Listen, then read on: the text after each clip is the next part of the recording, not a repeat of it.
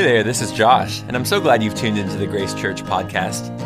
I think that because you tuned in, you will better understand your place in God's kingdom. At Grace Church, we are living out our ancient faith in modern times, and we believe that these next few minutes will draw you closer to Jesus. To find out more about what's going on at Grace, visit us at graceocala.org.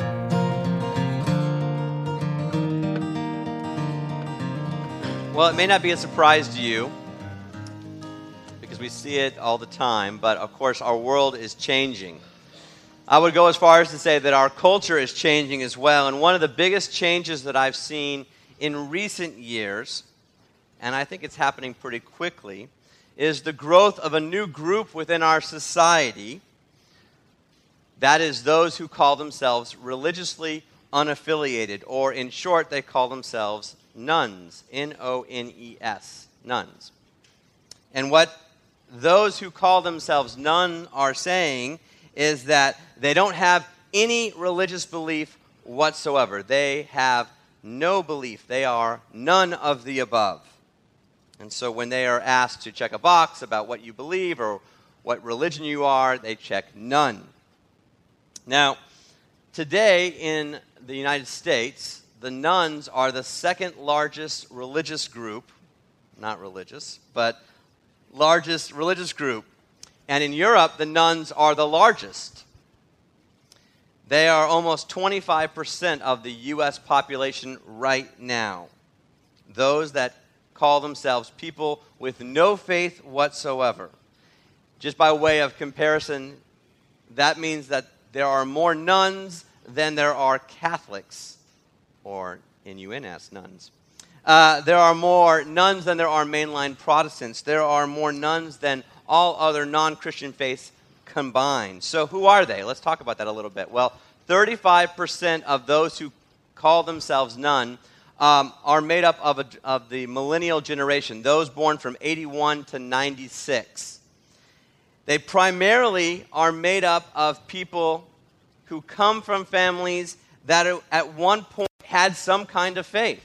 In fact, they come from families that used to go to church, albeit irregularly. They had a church that they called their homes. The nones have looked at that and said, no thanks. They're mostly younger, they're mostly white or Caucasian, they're mostly men of higher education. Now, even now, as I'm describing them to you, I bet you're picturing some nones that you know, some folks that you've met. It's not hard to say that, though, because they're one in four in the U.S. population right now. You definitely know some. I know some. I am actively engaged with the nones in my life. I like to engage them, to talk about these things.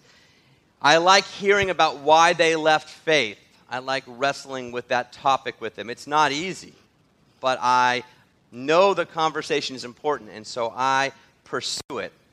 But this is why nones say they have left faith in general. First of all, they say that they don't believe. And by that, they mean that they have seen too many Christians doing too many unchristian things. They also say that they've left because there is a lack of any scientific support for a creator or miracles in the world. They also say they don't believe that there is a creator because somewhere along the line belief just became silly, childish. They dislike organized religion. They said that they no longer believe in it because they have this personal conversation. If there's a creator, they might as well just talk to him or her. But why do you need to go to a church or be a part of a church? They think that because there isn't religion, then it's just about the business of church and therefore just about money.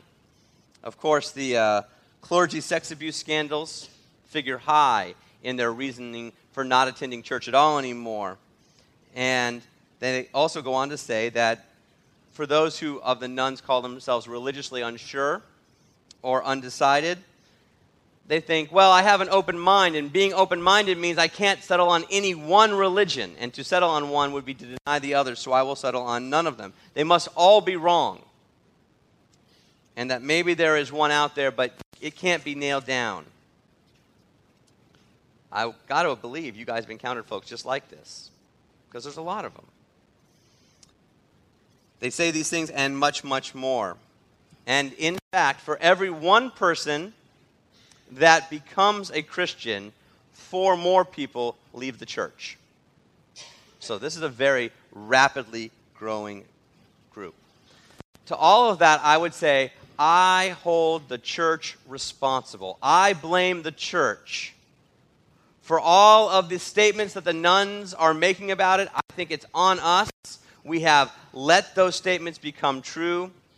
In fact, every time I think that we give a shallow, simplistic, reductionist teaching about the Bible, about God, about Jesus, we are just laying the groundwork for more nones. In fact, I would tell you, parents, be so careful about how you teach your children about who God is.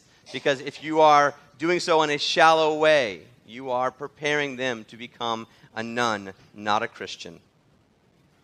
Every time we Christians, we in the church, misappropriate fear as a reason to believe in God, we've helped create more nones.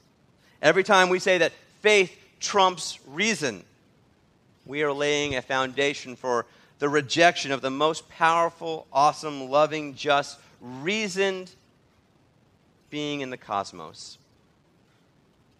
Before you start feeling defensive, if you are, let me confess that I have, over my time as a Christian, sometimes without thinking, made all of those same mistakes and many more. I know for sure, I am positive of the fact that I have contributed to people leaving Christianity and embracing a life without faith. I didn't do it on purpose, but it doesn't matter. I was a part of that because I have said and done those very foolish activities. And if we're not careful, we can use today's gospel as justification to be hurtful and harmful to those that God really loves. So I want to look at a very important parable that Jesus told us, and I'd love for you to look along with me in Matthew chapter 13. It's in your bulletin. And here we read, or perhaps you heard Jesus telling a story about soil. And maybe as you heard that story, you think, well, yeah, these nuns, they're the hard path. They're the rocky soil. They're the soil with the thorns. So, yes, it was bound to happen. That's what Jesus is saying. No, brothers and sisters. That is not what he's saying. No one is destined for any of these soils, even the good soil. These soils are places that we end up. Oftentimes, we end up in, in these soils alone or in great pain. After we've done some life and when things haven't turned out like we thought they would, we've allowed the echo chambers of our own thoughts to go unchallenged and untested, and so we become one of these soils. And then look at who we become. First, Jesus says this He says, Listen. Listen. I love it. Listen. Why? Because we don't listen very much. He goes out and says, A sower went to sow. And honestly, that could be the end of the sermon right there. A sower went to sow. Why? Because that is the best news you've heard in a long time. One, there is a sower.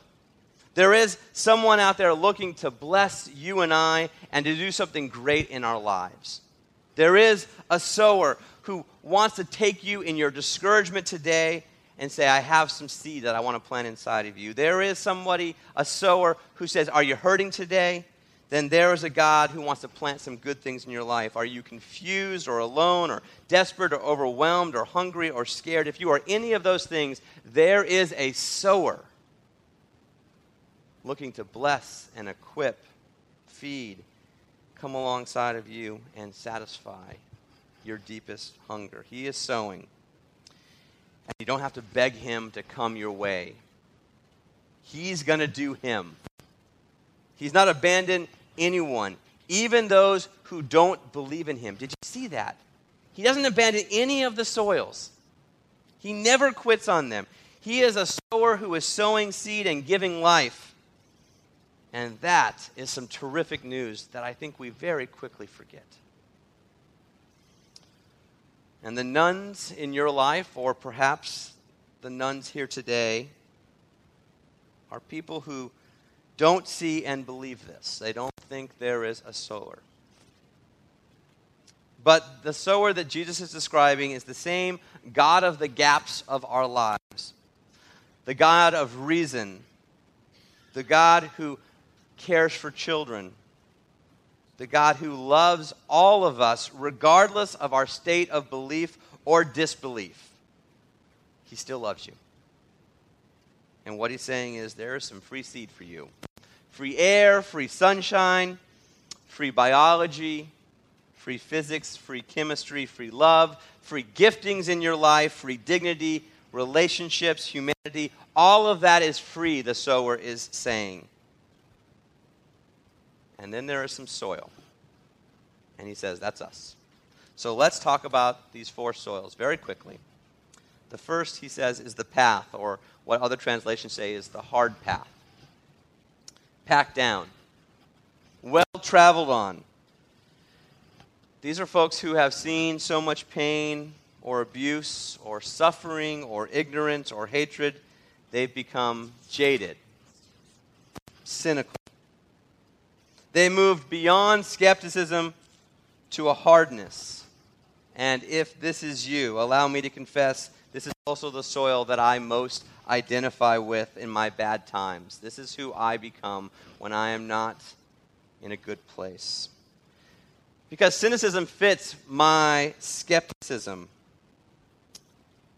Fits me like a glove, in fact. And very quickly I can find myself as somebody who uh, soil is the path.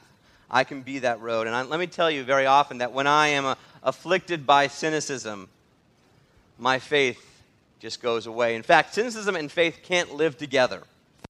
They don't coexist because cynicism acts like an acid to the bedrock that is faith. Which is why, when people whose soil is the hard path heard, hear about the atrocities of the world, or hear about misdoings in the church, hear about Catholic priests who are abusing children, the cynic shakes their head and says, Yep, I knew it would happen. I saw it coming. And of course, we saw it coming. We see every bad thing coming. We're cynics. We expect it to all go wrong. Actually, when it goes well, when things go right, we're the first to shut up and slink away because the situation doesn't really fit our soil.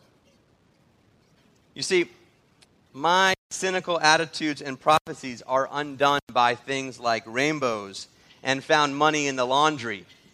and when babies don't wake up when the phone rings, I have to tell myself, well, there is next time. Because I've got to be right. I love when I see this in creation. Several years ago, we went on a trip out west and we were at the base of the Teton Mountains and there was this river running through it. This beautiful scene at the end of the day. And right in the middle of this river were a couple of rocks and there was a tree literally growing out of these rocks. And my first thought was, how dumb. What a stupid place for a tree to grow. What I was missing, though, was the fact that the Creator was showing me that amazing things happen all the time in the most unlikely of places. And who am I to judge that? Proves me wrong. The seed gets sown by the sower wherever he wants, including in the middle of the river. And yet I'm the one who gets to judge it, right? No. But that's the hard path. The second path is of the rocky soil. The rocky soil are the folks, they're not cynical at all, actually. These are the folks who have decided to give God a shot. The real problem for the folks on the rocky path is this they are what ifers. They believe that there could be something better around the next corner, and so they don't really, really commit. They hold themselves back. They hedge their bets because what if the sower messes up, right? What if we don't like it? What if I could have had something better? And all these what ifs just start adding up.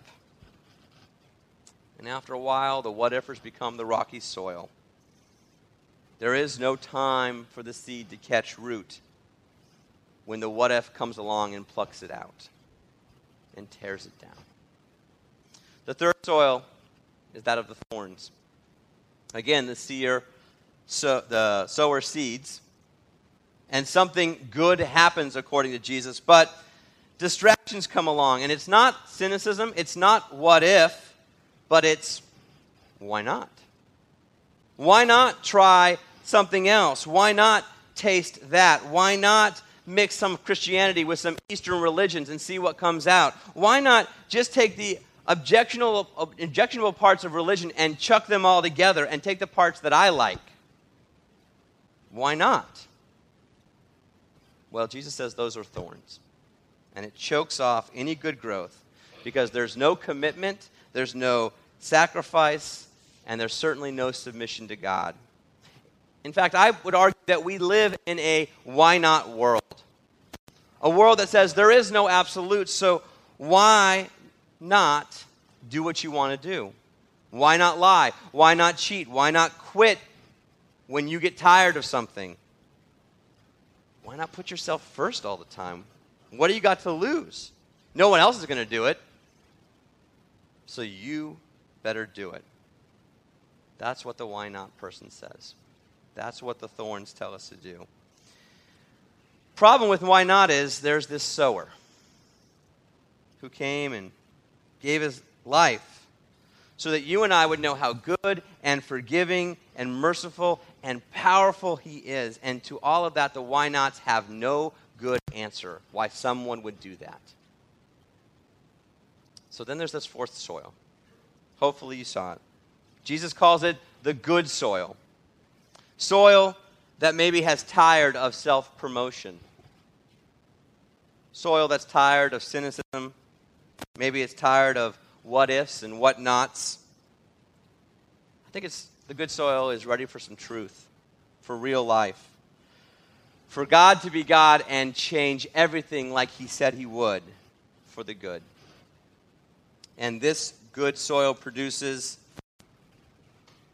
because God said it would. Maybe it produces, in fact, because it's had a lot of manure put in it. And yet, even with all that manure, this good soil is still hungry for God. It doesn't give up, it doesn't give in to its own self belief. And here's the thing that shocks me every time about this story, and I hope that you noticed it. Not just the soils, but this thing that is implicit in Jesus' comments. Underlying the story is this very simple and yet profound truth, and it's this soils change. Simple. Soils change. So if you're cynical, or if you're what ifing your way through life, or if you are why nodding every decision that you've got, you can change. You can be the good soil. Soils change. And if you are in a place where you are the good soil, don't believe the myth that you'll be there forever. You can go back to one of those other ones just as easy. So, these nones that you know, they can change if they hear something better. They aren't given more shallow, reductionist answers if they know that they aren't lost or forsaken by the heart of God, who still loves them in spite of their questions. In fact, I would argue just the opposite about the nones. I would tell you this nones have put their finger on the very pulse of false religion, and we should thank them. We should thank them that they have now once again shown us that this God that we some put, sometimes put out there is just so lame. And so when you thank them, take them out. Buy them a beer or a soda or a burger. Tell them that this false God that they've rejected really never existed anyway. So thanks for rejecting it. But the one who does exist has always been faithfully sowing your life and loves you. Engage them, these nones, with reason. Read their books before you ask them to read your Bible hang out with them. over and over, multiple times. Go to their parties, just like Jesus did, before you ask them to come to church. Yes, ask them to come to church, but let them know that you're interested in their life, in real relationship. Not just because you're worried about what kind of soil they are. Here's some great news, brothers and sisters God's got that. He's all over what kind of soil they are. That's why He brought you to them. And maybe you need them as much as you think they need you. Maybe you're in one of those bad soil places. You've accepted some false gods, and you need them to point that out to you. But this sower God that we follow, thankfully, He's not us. And so He wants us to be that good, worked over soil. Really, in fact, that's our only job. Did you see that? Because when you are that good soil, we see God move and act in ways that we could have never imagined as He grows things in us that we once thought were impossible. So let me pray. Father, we acknowledge, and I want to first just give thanks for the ways in which those, have, those who have rejected faith are pointing out the false gods that we have ourselves believed in and that we have pushed on the world. Forgive us, Father, for misrepresenting you as badly as we have. Forgive us for not knowing your word, for not knowing your truth, and for trying to make you something that you're not. And I pray, Lord, that we can join with the nones and say, we want only the good sower. We want those seeds in our lives. We want only truth, not the manufactured ones that we come up with on our own. Thank you, Jesus, that we can change whatever soil that we were convicted that we might be today if we are what ifing or why nodding our way through life, or we are just become so cynical and jaded that we want to do nothing and we're apathetic. Forgive us of those things and help us to become that good soil. Help us to be vulnerable enough to choose that rather than more of ourselves. Thank you, God, that you never quit, that you never stop, and that you never fail. In your name we pray. Amen. We're so glad you've been a part of our conversation today. Our prayer is that you will take what you've heard and bring it to the Lord with the question What would you have me do? To find out more about all the good things that are happening on our campus and how you can get involved, feel free to follow us on Facebook, on Instagram, and on our website, graceocala.org. Go in peace.